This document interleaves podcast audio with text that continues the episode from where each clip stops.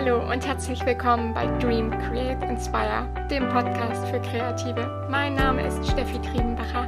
Ich bin Fotografin und Feelgood Managerin und in diesem Podcast bekommst du meine Inspiration für ein kreatives Mindset in deinem Herzensbusiness.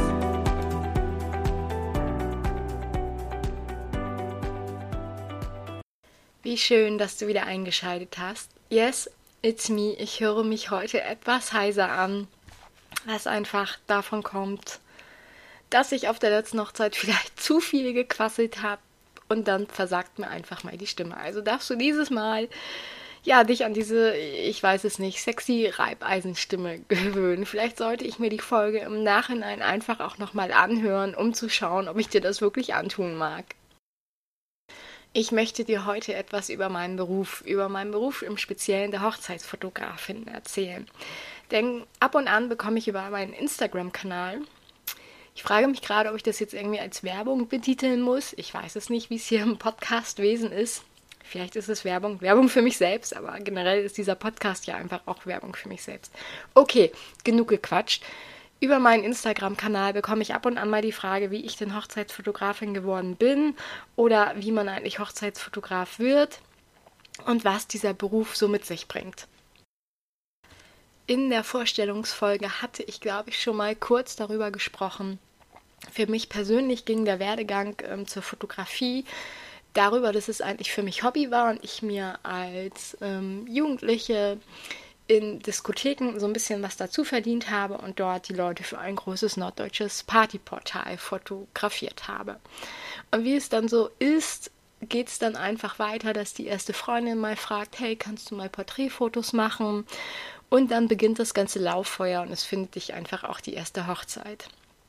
Die erst, das erste Jahr Hochzeiten habe ich halt auch wirklich so fotografiert, ohne ja eine Ahnung von Tuten und Blasen zu haben, was im Endeffekt echt heikel war. Es hat immer alles gut geklappt, toi toi toi, da war ich wirklich gesegnet und hatte viel Glück. Es war mir aber irgendwann wirklich zu heikel, sodass ich gesagt habe, hey, ich, ich will mich da nochmal anderweitig weiterbilden und ich hatte mich dann für ein Fotodesignstudium in Hamburg entschieden. Generell ist der Fotografenberuf in Deutschland nicht mehr geschützt. Das heißt, jeder, der eine Kamera hat und kameraaffin ist, gerne fotografiert und auch die entsprechenden Kontakte hat, um an Aufträge zu kommen, darf sich Fotograf nennen und als Fotograf tätig sein. Dafür, ja, als Selbstständiger braucht man natürlich eine, eine Gewerbeanmeldung und dann kann es theoretisch einfach als Kleinunternehmer erstmal losgehen. Gerade in meinen ersten Jahren der Selbstständigkeit wusste ich noch nicht so genau, wo mein Fokus liegt, was ich eigentlich für eine Bildhandschrift habe oder, oder wer ich als Künstler, als Fotografin eigentlich bin. Dementsprechend habe ich so ziemlich alles fotografiert, was auch nur irgendwie Geld brachte. Ja, für mehr Realität auch in diesem Podcast. Ich habe ähm, ja, alles fotografiert, ob es jetzt das Porträtshooting war, ähm, Familienshooting, Paare, Neugeborene, ich habe Business-Porträts gemacht, ich habe Architekturfotografie gemacht, ich habe einfach Produktfotografie gemacht. Ich habe mich dann relativ schnell festgelegt, dass ich zumindest wusste, ich möchte irgendwie was Künstlerisches machen, mich ein bisschen mehr austoben und hatte mich dann im Bereich Beauty und Fashion so ein bisschen niedergelassen und dort viel mit Agenturen in Hamburg einfach gearbeitet. Aber nach so zwei, drei Jahren war es einfach der Punkt für mich, denn diese Branche ist einfach so klischeehaft behaftet, wie man es auch im Fernsehen sieht und wie es auch dort dargestellt wird, dass ich einfach für mich sagen konnte, hey, das ist nicht so meine Welt, das ist einfach nichts für mich. Ich gucke einfach mal, was ich sonst machen kann oder was mir einfach sonst Freude macht ich wusste dann auch, dass ich nicht unbedingt einfach nur Stillleben, Produkte oder Häuser fotografieren möchte, sondern wirklich mit Menschen zu tun haben möchte.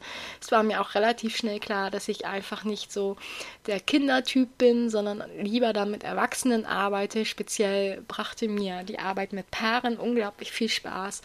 Und das ist ja auch immer etwas, man reproduziert immer dann, wenn es einem einfach Spaß macht und Freude bringt. Und das war die Arbeit mit Paaren und in Speziellen dann später die Hochzeitsfotografie. Und ich würde lügen, wenn ich auch hier nicht einfach mal ganz klar die Wahrheit aussprechen würde. Als Hochzeitsfotograf mit diesen Tagessätzen verdient man an einem Tag einfach mehr, als wenn ich mich auf reine Produkt- oder, oder Stillleben-Fotografie oder reine Paarfotografie beschränkt hätte. Das möchte ich dir einfach auch nur so wirklich ehrlich sagen das, was der Betrachter oder der Follower zum Beispiel auf meiner Instagram-Seite, in den Insta-Stories sieht, sieht natürlich immer alles mega aus. Ihr seht, ich bin irgendwie so gut wie jedes Wochenende unterwegs. Ich bin immer woanders. Ich habe meistens, sage ich, die schönsten Locations. Ich habe ganz, ganz tolle Paare. Ihr seht ganz tolle Hotels oder ganz tolles Essen. Und viele sind da auch einfach so ein bisschen neidisch und sagen, hey, die ist ja nur unterwegs, das ist ja der absolute Traumjob. Aber auch da möchte ich einfach mal sagen, ist der Beruf Hochzeitsfotograf ein Traumjob? Ich möchte dir einfach mal so ein bisschen erzählen und aus dem Nähkästchen plaudern, wie so ein Tag für mich als Hochzeitsfotografin aussieht. Denn oft bin ich einfach mal 10, 12 Stunden gebucht. Das heißt, ich bin wirklich 10, 12 Stunden den ganzen Tag irgendwie auf Achse, auf den Beinen eher. Also ich weiß, ich, ich sollte es vielleicht mal tun, so einen Tag ähm, kilometermäßig, schrittzählermäßig zu tracken. Ich weiß nicht, wie viele Kilometer dabei rumkommen, aber das meiste lege ich wirklich zu Fuß zurück an dem Tag selbst. Für die Anreise, Abreise, ganz klar, ist man irgendwie mobil unterwegs. Aber an diesem Tag, ob es ähm, irgendwelche Wege beim Getting Ready sind, zur Trauung, dazwischen, Location, Brautpaar-Shooting, hier nochmal, da nochmal, man ist einfach den ganzen Tag unterwegs. Und dementsprechend irgendwann auch ziemlich K.O. Denn diese 10 bis 12 Stunden bin ich ja nicht allein unterwegs. Mein Handwerkszeug, die Kameras, habe ich dabei.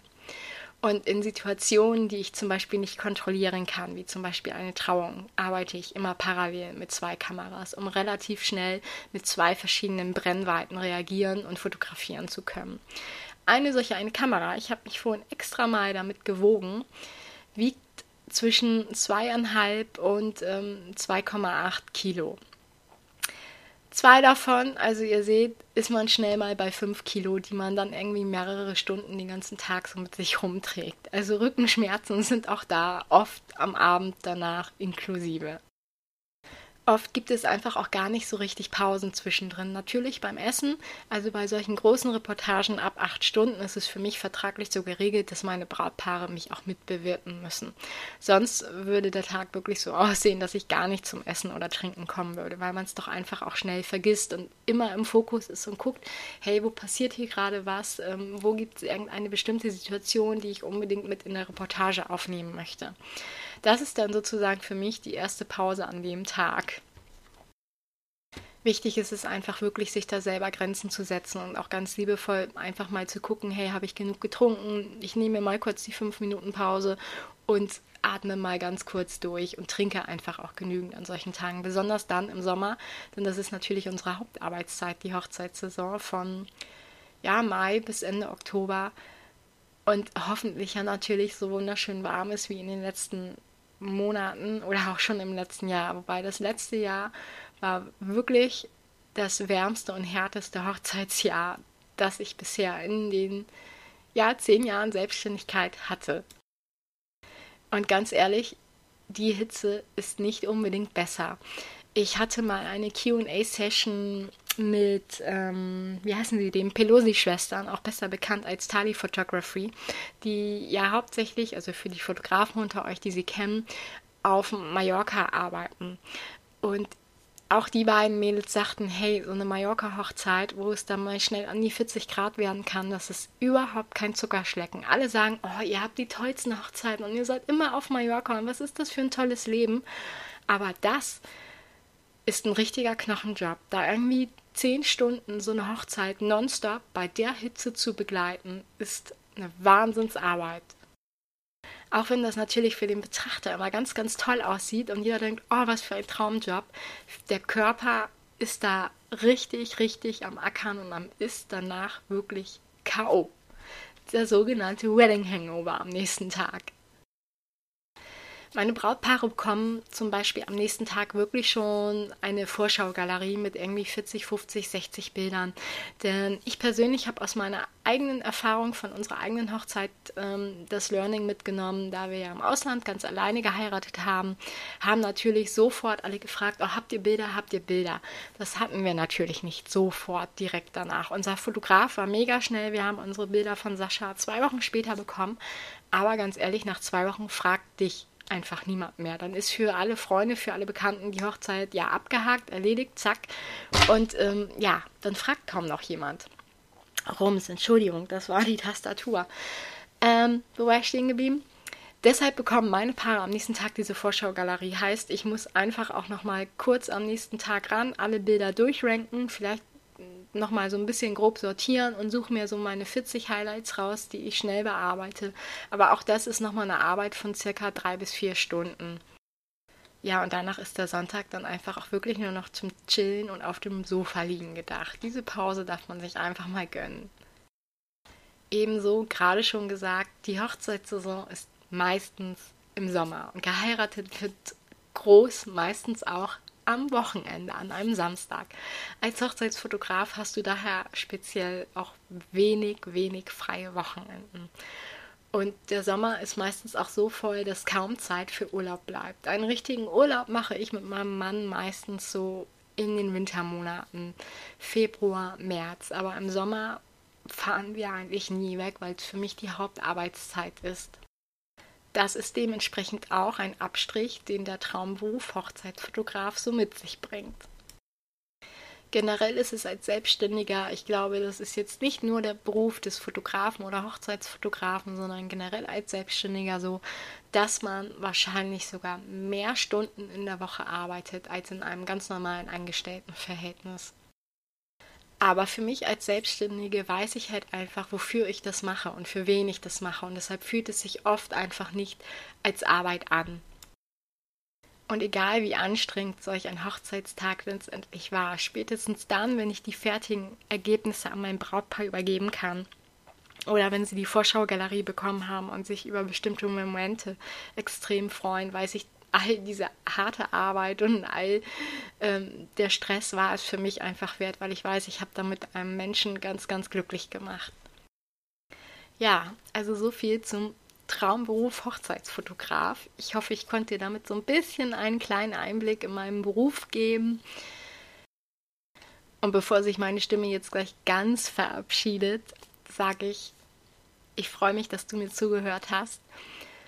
Schalt gern beim nächsten Mal wieder ein. Hinterlass mir gerne ein Abo, damit du keine Folge verpasst. Und wenn du ganz, ganz, ganz besonders magst, freue ich mich natürlich mega über eine kleine Bewertung von dir. Also, hab einen schönen Tag. Wir hören uns.